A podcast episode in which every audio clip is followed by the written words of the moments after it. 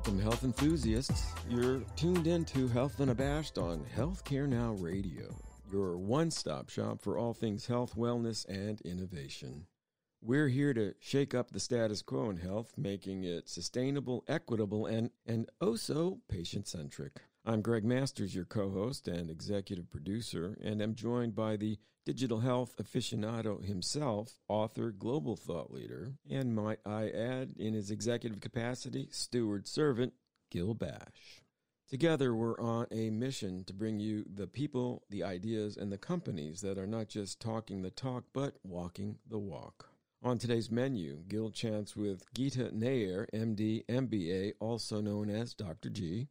Dr. Nayyar is a nationally recognized leader in health information technology, a physician executive, a frequent sought-after public speaker, and author of Dead Wrong, Diagnosing and Treating Healthcare Misinformation Illness.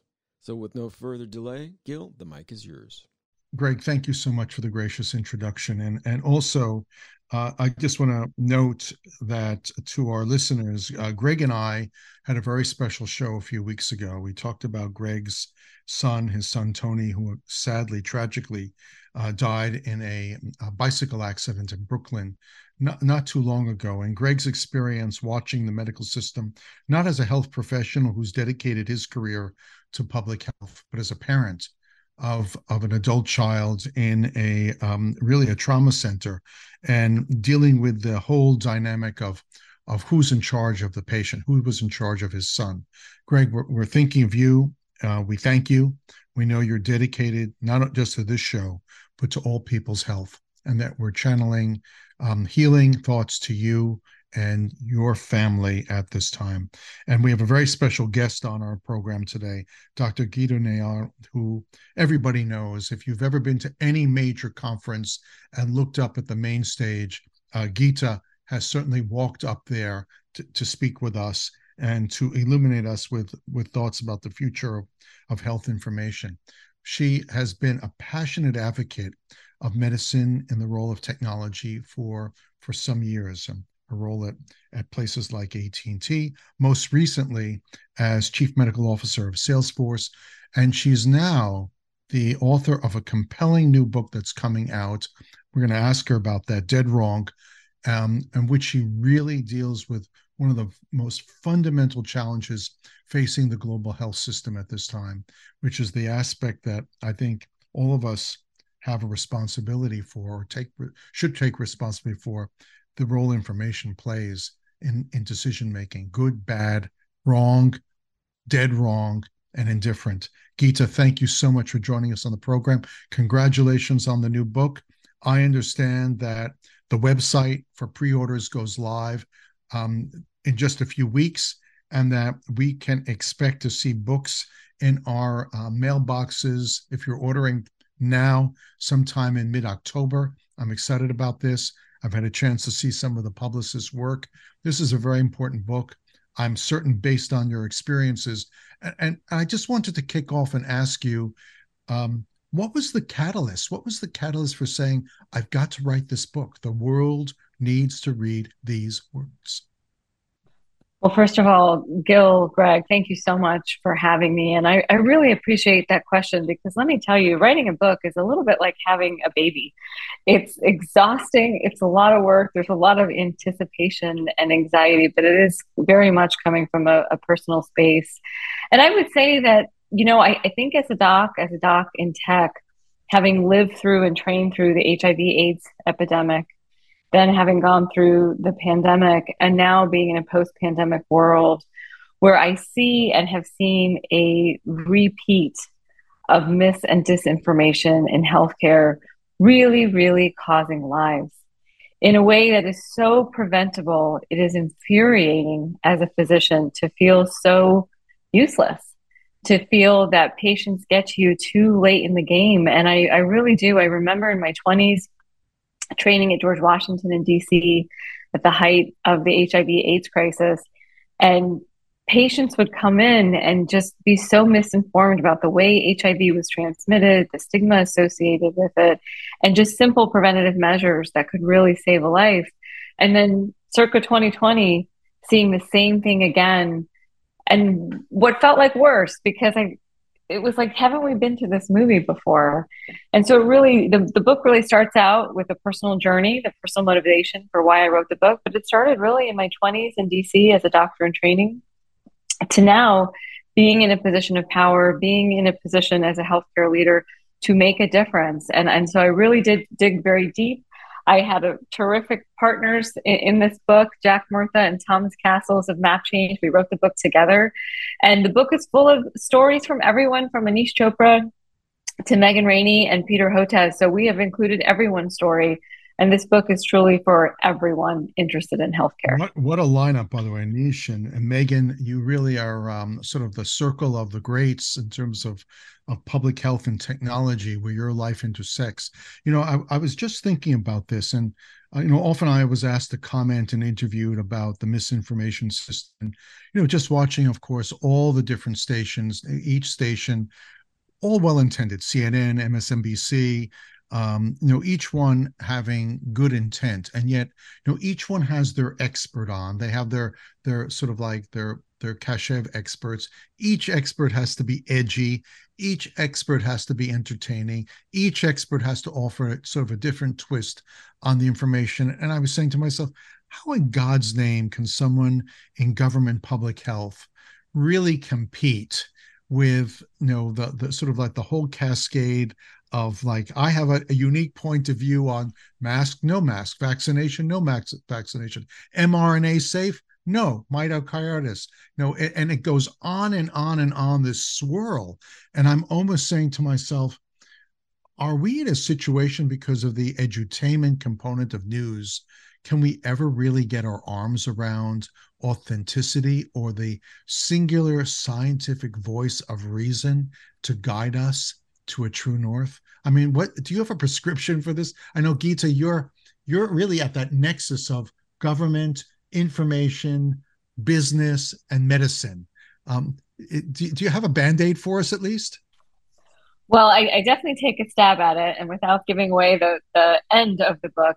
Look, it's about a multifaceted approach. And what I would first say is this is a post-pandemic book. So this is not a book about the pandemic. This is to say, we're in a post-pandemic world. Hopefully we've learned something.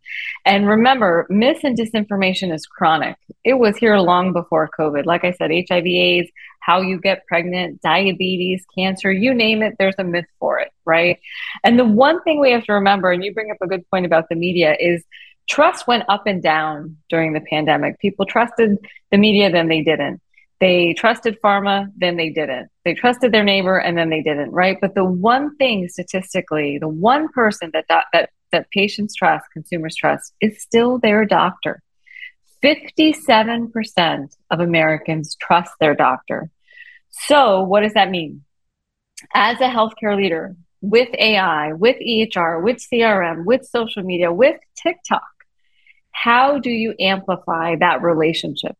How do you amplify the voice of the doctor, the voice of science, away from all of the noise? And unfortunately, what's happened is we have not used technology tools. We as healthcare leaders have not looked at public health and said, hey, making that vaccine wasn't so hard. What was hard was the communication, was the mass scale communication. And remember, at the end of the day, this is always a personal decision. Individuals are vulnerable. And so how do you do it in a reachable, relatable way?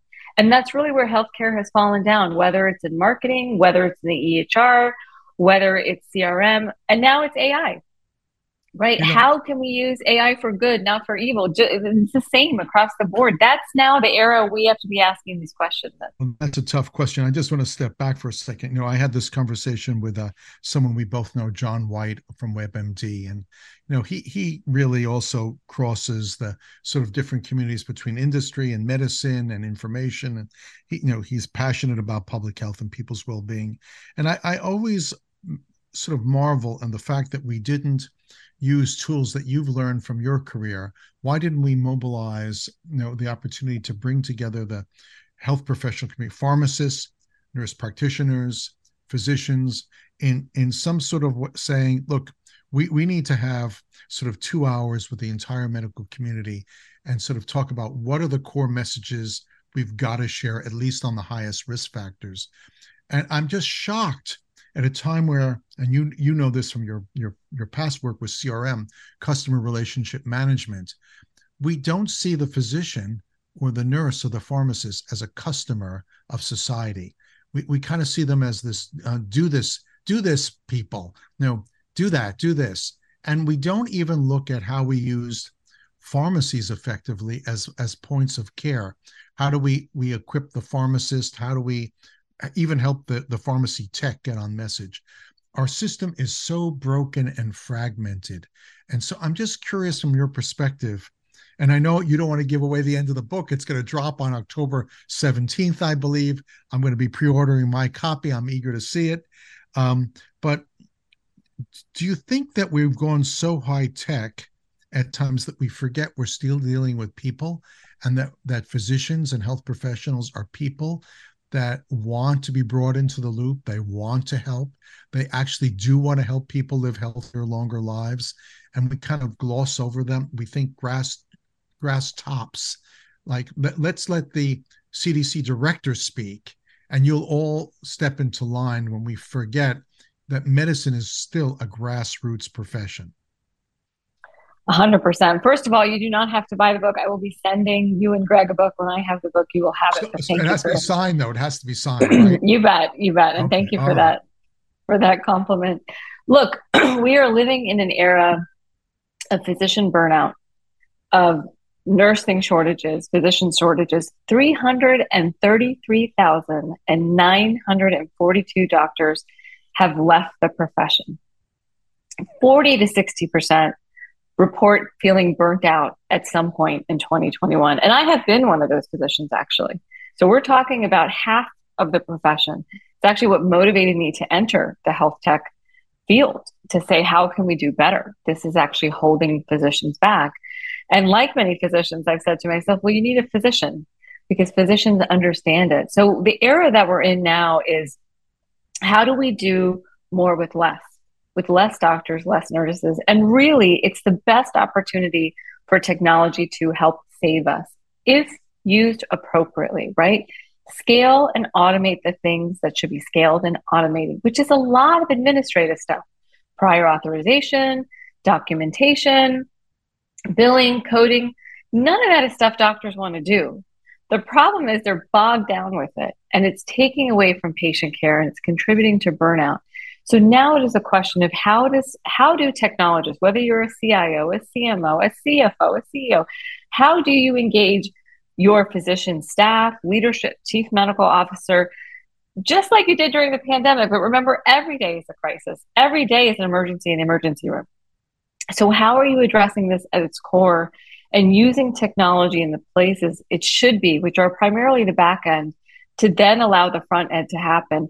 And look, TikTok, social media, AI, these are amazing technologies if used correctly.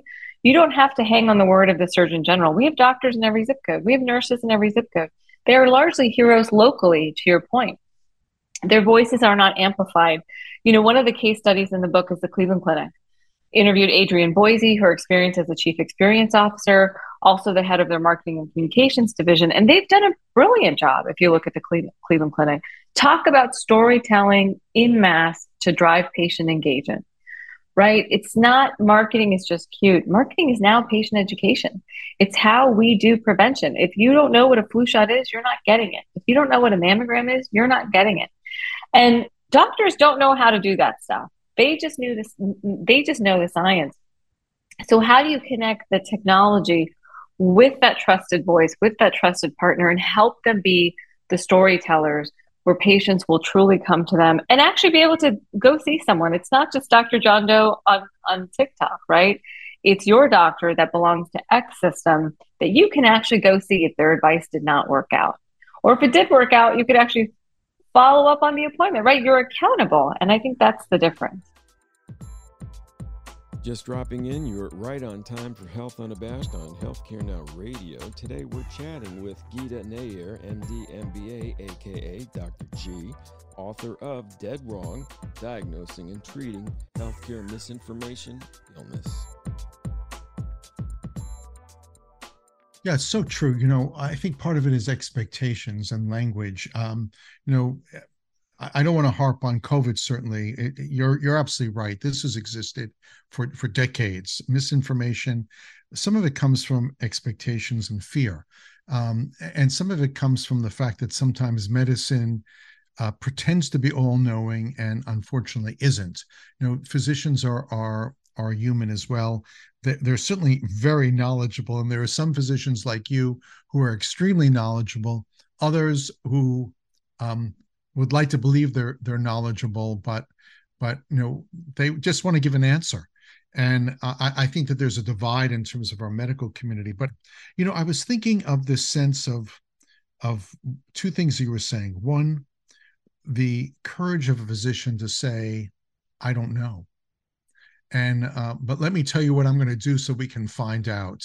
That's a skill that I don't know if is treated as much in where physicians are trained to say to their patient that I don't know. I'm writing that down. I'm going to find out. We'll get back to you.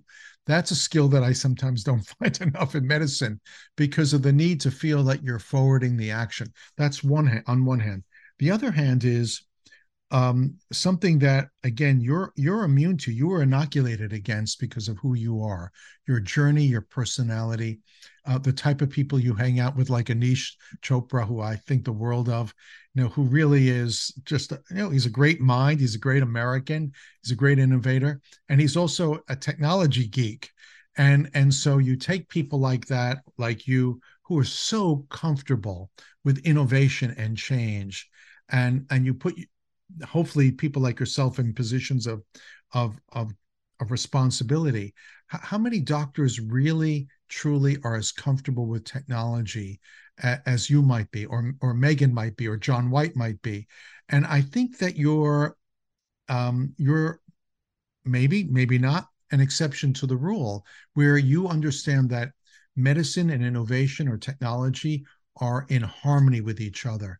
How much training does a doctor really get during their medical school period in technology? I'm not talking about telehealth. I'm not even talking about EMRs. I'm just talking about how to mine technology to work more effectively. I'm sure it's not even a course. I'm sure they get a few hours. And you are intuitive in this. And I'm wondering if we need to sit back and use your book, Dead Wrong, and your experience. I'm not saying you should become a professor of medicine and go back to your roots at Georgetown or I think University of Miami or places like that. But I'm wondering if, can we clone you and stick you into the medical school training process, like, you know, sort of lessons from Dr. Nayyar for medical students? Do you see where I'm coming from? I think that you and your cohort are really where we hope medicine will go. And maybe it's not. Look, I think it's a terrific point, and I certainly hope the book is going to be used for just that. And you know that I do a lot with the University of Miami, and we are certainly, actually some of the medical students are in the book and featured, and actually one of the art is actually done by one of the medical students that is pre-med and a pre-art major that I mentored. So I definitely hope this is part of a conversation in medical school. And you're right, one of the solutions is certainly training in medical school. But let me also bring it back, right? Because it is so easy to blame the doctor. That is fundamentally what we've done in healthcare. And it's not fair for a couple of reasons. So number one, remember that from an administrative side, the first technology any physician has run into is the EHR, right? Which I think at this point we can all agree was not done, was not implemented well or correctly. It was largely motivated by a government mandate, but not because of a capitalistic process where the best vendors won, right? In fact, contributing to burnout, part of the contribution to burnout is bad tech. So remember, the end users rightly so push back on technology that's not ideal for the work that they do. Number two, the question about do physicians like technology or innovation? Doctors are nerds. We love innovation. We love technology. Look at the Da Vinci robot, the MRI, the stethoscope. We are introduced to technology every day, but we adopt it like any end user when it's good and it makes our day and our work better. The difference is the EHR has not done that. You know, the thing that we talk about in the doctor's lounge, every doctor, when they get to the doctor's lounge, it's, hey, so let me give you my workaround. let me give you my workaround, right? I'm a rheumatologist, so let me give you the best workaround for lupus, the best workaround for rheumatoid arthritis. Now, if I'm a product person who built the product that every end user is talking about working around, I should feel hurt. I should feel like, why are they all working around my technology? I mean, it's in the word. So we as an industry have to do better. We have to do better, and we have to listen to the end user. If our end user is burned out, working around our tech, the tech is wrong. It's so easy to blame the end user. And I have no stake in an Apple product, but when you open an Apple product, do you get trained on that? No, you just open it up and it works, and it's very intuitive. Do you know how many hours of training go into an EHR? There's nothing intuitive about it for any end user, for any clinician, so much so that they have to learn it and then come up with ways to work around it. So I think the answer is not blaming the doctor, not blaming the nurse. I think this phase of health tech has to be done with doctors and with nurses. The next era of tech, we must understand from the end user, what is the problem we're solving, so that we don't solve one problem but create three new ones that didn't exist, which is what has happened. By the way, just as a little joke, since we're on video and nobody can see this, of course, do you know what this is? Oh my gosh, no, I do not know what that is. I think that may have been before my time. This is an Apple product. To our listeners, I'm holding up the Apple Newton. This was really John Scully's greatest investments that unfortunately didn't succeed. So even Apple, I save this as a reminder that even great tech can sometimes fall short. We had a wonderful guest on the program just a few weeks ago, Dr. Alana Yurkovich from Stanford, and she has a book out also, precedes her book called Fragmented. And, Geeta, you and Alana should get together, ourselves kindred souls. Now, she talks about the fact that the EMR was not invented with physicians in mind or patients in mind. It was invented with policy in mind, and you touch on that so effectively.